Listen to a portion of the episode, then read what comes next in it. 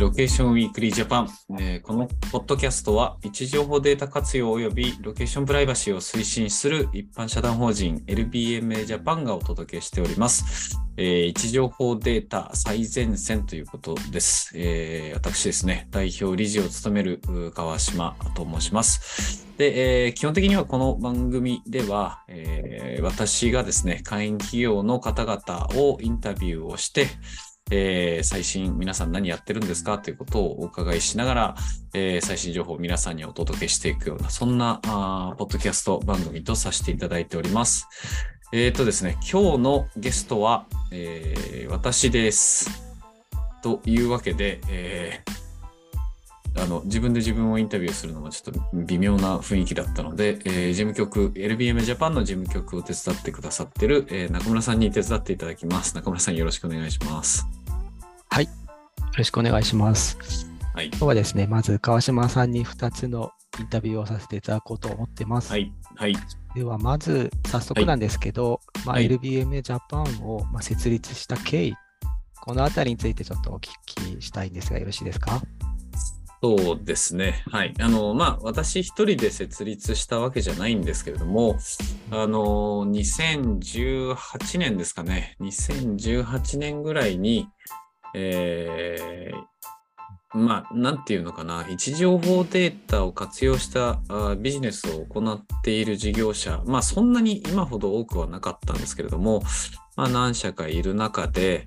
えーまあ、そろそろ個人情報保護法も厳しくなってくるよねとか、じゃあ位置情報データってその中でどういった位置づけになるだろうみたいな、なんかそういった話をして、えーいる中で、ちょっとこれってなんか団体作った方がいいんじゃないのかなみたいな、そんな話を何人かでしていましたっていうところはありました。もっと言うとですね、多分2017年の忘年会だったと思いますね。忘年会で位置情報でデータ関連の事業者集まった忘年会があってでそこでそんな話が出たかなっていう気はします。でなんかそんな話をそうねね。盛り上がるというかまあそれがなんか共通のあのなんか認識というか危機感だったというか。うんうん。まあ、硬い話を言ってしまうと、じゃあ位置情報データって個人情報なのどうなのっていうことが、まあ、はっきり言って明確になっていなかったっていうのが当時だったので、その当時の個人情報保護法においてはね、はい。あのまあ、個人情報保護法って3年に1回改定されるので、で、じゃあその中で位置情報データってどういった取り扱いなんだっけっていう、なんかそんなことも、なんか、まあ、なんでしょう、ちょっとあ曖昧な部分が、解釈によって曖昧な部分がたくさんあったっていう部分もあり、まあ、そんなことを考えてましたっていうのが当時です。で、まあそんなことを考えていたら、まあなんか、アメリカ、アメリカじゃない、まあ北米であの LBMA っていう団体があるよっていうことを、あの、まあ友人に教えてもらって、なんだなんだそれはということで見たら、えーロケーションベースドマーケティングアソシエーションと。要は、位置情報データを活用したあーマーケティングの、えーベストプラクティスを共有する団体っていうのがありますというのを知りましてですね。で、これちょっと面白いなと思って、えーまあそこの団体があの10月に、えージョージア州アトランタ、アメリカですね。アメリカのジョージア州アトランタでイベントを開催するっていう話を聞いたので、ちょっと行ってみようかなと思いましたと。なかなかの行動力ですね、それは。そうですね。まあ、うん。まあ、その時私まだサラリーマンだったんですけどね。本当に、あの、まあ、ビジネスもちゃんとしてきましたけどねっていうのをちょっと、ここではね、はいはっきり伝えておいて。はい。はい、そうですね。まあ、で、まあ、そこに行って、で、カンファレンス参加して、あ、すごいな、これ、みたいな。あの、本当にいろんなあの企業の方々来られてて、まあ、小売さんだったり、ホテルだったりとか、えープロスポーツチームとか、まあまあすごかったわけですよ。で、それぞれみんな一情報を活用してこんなマーケティングやってますっていうのをていたので、でこれが、あの、まあ我々な、んていうかそのデータの取り扱いを事業者で作んなきゃねみたいなガイドラインみたいなの作んなきゃねっていうことしか考えてなかったんだけど、まあ、そうじゃなくてやっぱりこういった何が成功事例としてあるんだとか、これが、あの、どれだけビジネスとして成り立ってる、社会実装されてるみたいな、ベストプラクティスの共有みたいなのもちゃんとした方がいいよな、ということに、まあ、そのイベントに参加して気づいたっていうのはありましたと。なんで、で、そこで、あのそうですね、あの団体の会長をやってたアシーフに、えー、ちょっとこれ日本で団体作ってもいいかね？みたいな、なんかそんな相談をしましたっていうところですかね。そしたらいいよいいよみたいな感じで、作れるもんならやってみろよみたいな。あそういう意味ですかね。そんな感じでしたかね。はい。っていうのがあって、じゃあって言って2019年の頭ぐらいから、あの、皆さんにお声掛けをし始めて、今度この、あの、グローバルでやってる LBMA っていう団体の日本支部を作ろうと思いますと。いうことで、あの、その2分の支部参加しませんかっていうのを、あの、言って回るというのをやりましたっていうのが2019年の頭ぐらいからかな。っていう感じです。で、えっ、と、まあ、なんだかんだで半年ぐらいで、あの、枠組み決めて、まあ、やることとしては、そのベストプラクティスの共有だけれども、まずはちょっとガイドライン作っていこうよみたいなところで、あの、話をしてですね、あの、まあ、それに賛同してくださってくださった企業さんっていうのが15社集まったっていうのが最初のスタートですかね。はい。あの、その会長のアシーフさんとは、うん、そこで初対面だったんですかね。そこで初対面です。はい。ああ、なんかどういったあの経緯でどんなことをやってる川島という人間だけどもみたいな、そういう説明とかはしたんですか？急になんか日本で支部作ってもいいよみたいな。えー、っとね、いや、そのイベントに突っ込んできました。突っ込んでって、あの、へい。がしいてる中で。へいみたいな。で、お前、あの、LBMA 日本で活動してないのししてないよね、はい、みたいな。はい。俺たち団体作るよ、みたいな。なんかそんなので。なるほど。行きました。それでいけるってすごいですね。まあね、結局だから、あのー、やる気とか熱意伝わったのかもしれない。やる気と熱意というか、別に、うん、まあ正直、ね、あのー、私も別にそんな熱意があったわけじゃないんですけど、でもちょっとでもこれ、まあ、ね、業界全体っていうことを考えると、そんなしないじゃん。業界のこと考える人なんていないでしょ、普通。まあまあそうですね。うん、まあただ、はい、まあ、立ち上がり始めた市場だったっていうのがあって、そもそも業界っていう概念すら多分なかったんですよね。うんだからまあ新しくそういった新しいチャレンジはまあ、好きなので、うん、まああの15社あ、ね、のメンバーの方々と一緒になんかこれ作ったら面白いよねっていうので作ってみましたと。でまあその後結構まあ一番この後ガイドラインじゃあ作っていこうぜっつってあの9月末10月ぐらいにあのなんかそれをカンファレンスで宣言してで、じゃあ半年ぐらいで作りますって言って作ったものの、あの、やっぱり大変で、ガイドライン作るなんてやったことないし、まあ、ただそこは本当にあのガイドライン編集委員会作って、あの、まあ、今のあのプライバシーテックの山下社長ですかね。LBMA の幹事もやってくれてますけれども、まあ、山下さん中心にいろんな企業の方々にその委員会に入っていただいて、議論を重ねてガイドラインを作っていったっていう経緯もあったりします。まあ、ただ我々だけじゃなくて、まあ、各社の弁護士さんにも、あの、レビューしてもらったりとか、もっと言うと、あれですね、その、このガイドラインって別に法律、法令のためだけではなくて、やっぱり一番重要なところっていうのは、あの、一時法データを活用しますよっていうことに対して、社会の皆さんに理解をしていただく。で、我々がこんなことをやってるんだよっていうのを知っていただくためのガイドラインなので、まあ、そこで何が必要かって言ったら、やっぱり倫理観というか、えー、エシックスですね。これがビジネスエシックスが必要だよねっていうところから、あこれはですね、あの、大阪大学の、えー、岸本教授率いるあの LC センターというところにあの多大なるご協力をいただきましてですね、あのその観点も盛り込んで、えーガイドライン化するっていうようなことを実現できたっていうのは非常に大きかった、あーポイントかなと思ったりはしてます。確かにガイドラインっていうとかなり法律というか、しっかり守るべきものを定義するっていう、そういうイメージ先行しますけど、まあ、まあそうですね認められる、うん、うん社会に認められるためのポイントがその倫理観のあたりになってたってことですか？そうですね。いや、だから法律だけだったら別に法律でいいじゃん。別に LBMA のガイドラインなんていらなくって、単純に個人情報保護法及び、えー電気通信事業法を守りましょう。以上です。ただ、じゃあそれってどういうことなんだろうっていうのと、実際にあのデータの許諾を取るとか、えーこういった事例をおユーザーさんに提示することとか、えーデータを活用する取引先に対してどういったルールを設けることとか、いわゆるビジネスの現場でどうあるべきかっていうのは、それは法律では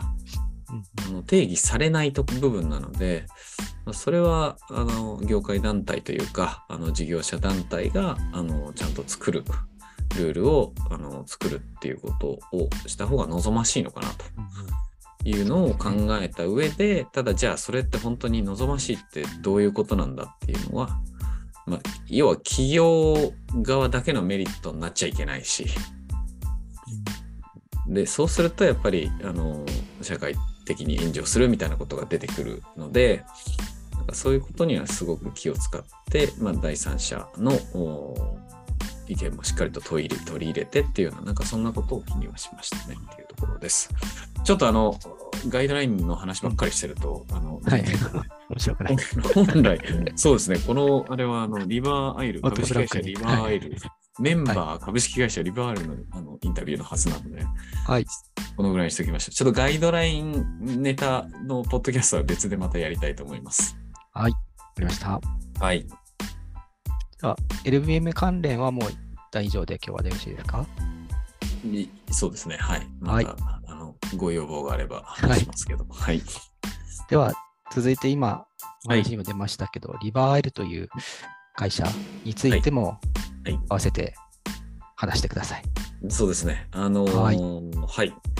で私、もともとあの、おベンチャー企業をずっとやってきましたっていうところはあって、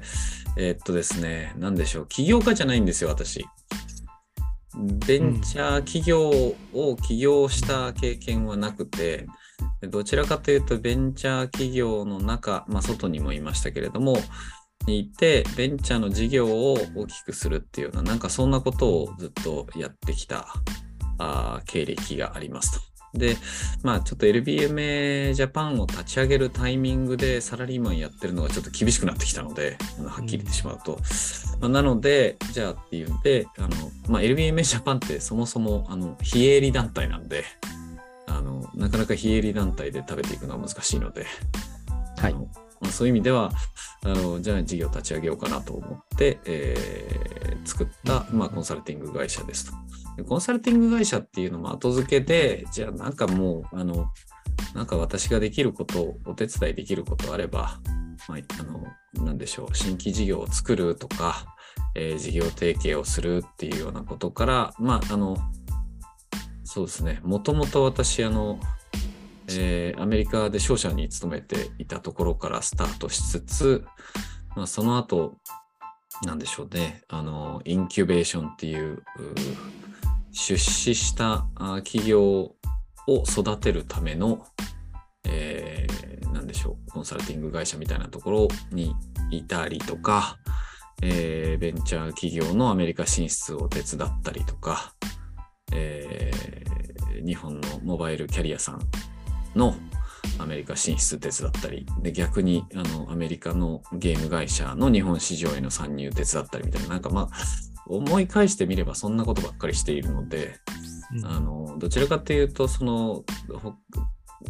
各社企業さんがあーやろうとしていることを、えーお手伝いする役割としては、まあ、事業開発だったり営業だったり、まあ、あの検証も結構やりましたねそういう意味では。だったり、検証設計だったり、まあ、開発管理みたいなところから、まあ、何でもできるんじゃできる、できます。あの、面白いですね。非常に。そうですね。私は個人的な能力は非常に高いので、あの何でもできるっちゃできるんですけど、あの、まあ、すただ自分自身でこれやりたいですとか、あの自分の世界を作りたいですみたいなところっていうのを推し進めるというよりは、まあ、今、あの、はっきり言ってメインのフォーカスというか仕事はこの LBMA ジャパンなので、LBMA ジャパンという、えー業界団体を大きくしていく、強くしていく、業界を作っていく。えーでもっと言うと、あのしっかりとした位置情報データを活用したあのビジネスの経済圏を作っていくっていうようなことがメインです。メインですけど、あのなんかこれで食っていけるのはあと10年ぐらいかかると思うんで、ちょっとその間は、あの他の仕事を、皆さんの事業をお手伝いするような形で、えーっていうようなことを考えていますというところから、まあ、いろんな企業さんのお事業を何らかの形でお手伝いさせていただくというような、そんなことをやってる会社でございます。はい。何か、あの、英語の能力もそうですし、個人的なスキルもあって、はい。でも何か会社さんをこう中に入って大きくしたり手伝うところにやっぱり、なんでしょうね、やりがいというか、自分がなんか表立ってこれをやっ作っていくっていうよりもそっちの方がなんか好きだったっていうことですか？うーん、別に好きだったわけではないですね。好きだったわけじゃないんですけど、はい